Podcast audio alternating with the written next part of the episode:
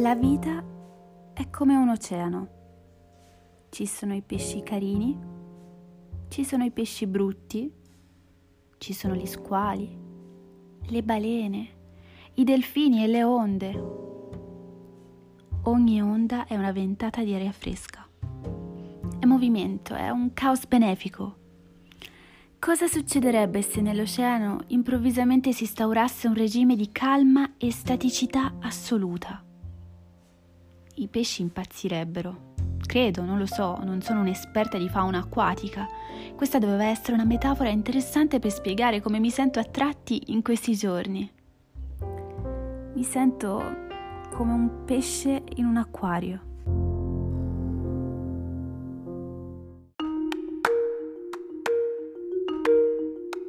Sono belli da vedere, eh? Anzi, bellissimi. Nella mia prossima vita voglio essere una persona d'acquario in casa. In questa posso permettermi soltanto dei conigli che rosicchiano tutti i cavi di casa, una tartaruga nel giardino e un cane color crema che ogni mattina viene accarezzato dal postino. Sono bellissimi da vedere, ma chissà come stanno loro per davvero.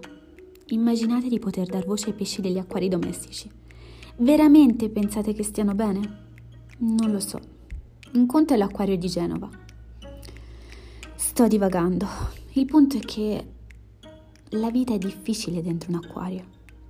Forse pure dentro a quello di Genova.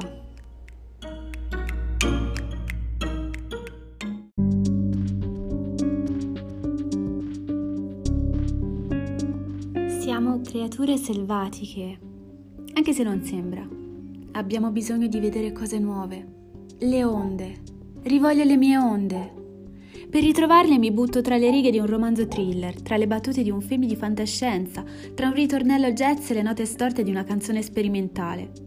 Non sono sicura che funzioni sempre, ma a volte funziona. A volte, proprio quando mi manca l'aria per respirare, mi salva. Lo so che il lockdown è terminato da tempo, ma è davvero mai terminato?